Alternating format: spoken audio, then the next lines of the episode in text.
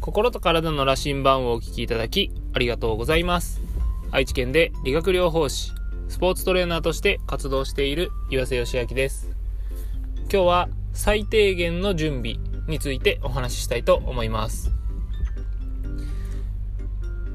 最近ですねスポーツトレーナーの現場で、えー、必要だなと思う部分が、えー、あって今日はですねそのことについてお話ししようかなと思います。なので、えー、今ですね、スポーツトレーナーとして働いてみたいとか、えー、現場に行ってみたいなと思っている方に対して、え、今日はですね、えすごく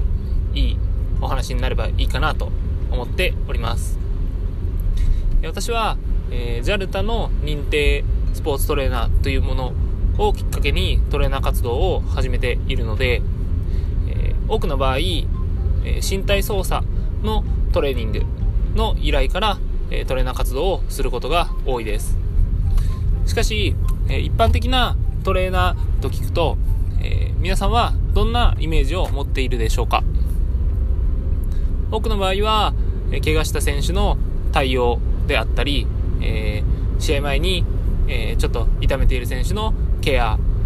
だったり、えー、テーピングを巻いたりとかっていう部分をトレーナーと聞くと、えー、ある程度イメージする方が多いのではないかなと思います。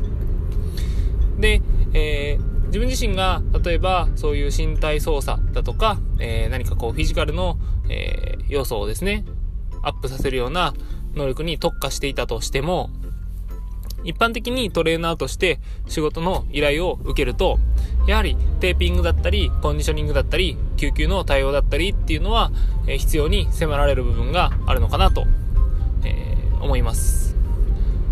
で、その時にですね、えー、テーピングが負けないとか、救急対応ができないとか、えコンディショニングができないとか、っていう風になってしまうと、えどれだけパフォーマンスアップが、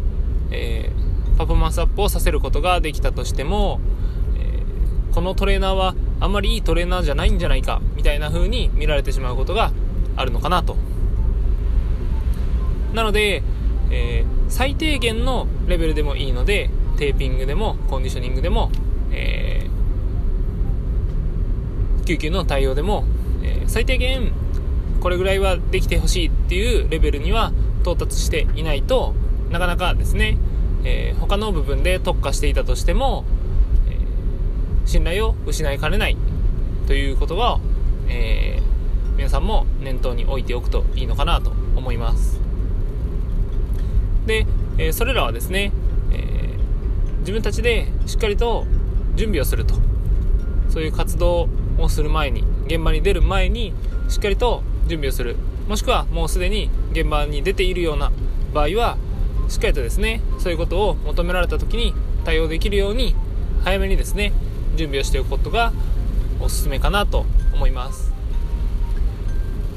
まあこうやって喋る私自身も、え最近ですねこの辺りのレベルが最低限に達していなくって、えー、ちょっとまずいなっていうふうに思っている、いたところなので、えー、同じような思いをしないように、これからトレーナー活動する方が同じような思いをしないために、えー、今日はですね、こうやって配信をさせていただいております。で、えー、例えば救急であれば赤十字の、えー、講習とかですね、受けてみたりとか、テーピングでも、えー、今は、えー、YouTube とかでもですねかなり巻き方について、えー、いろんな動画がありますのでそれを見ながら真似をしてみたりとか、まあ、本だとか知り合いに聞いてみたりとかで方法は多分いくらでもあると思うのでそれを準備するかしないかですね。いざ必要に迫られた時に、えー、そういうことができない。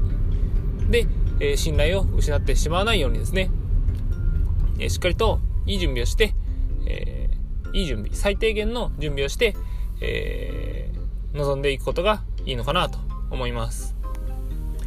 皆さん、えー、なので、全てに特化するっていうわけではなくて、特化する部分は仮に1つだったとしても、他の部分ですね。っていうのは、最低限の、まあ、ボーダーライン、一般的に求められるボーダーラインぐらいまではないと、えー、いけないのかなと思うので、これはスポーツトレーナーに限らずですね、社会人としてだとか、人としてだとか、えー、いろんな部分があると思うんですけども、それらも一応ですね、え、最低限のバランスっていうのは大事になってくるかなと思います。トータル的に、えー、総合力が高い人っていうのはもちろん素晴らしいことなんですけど、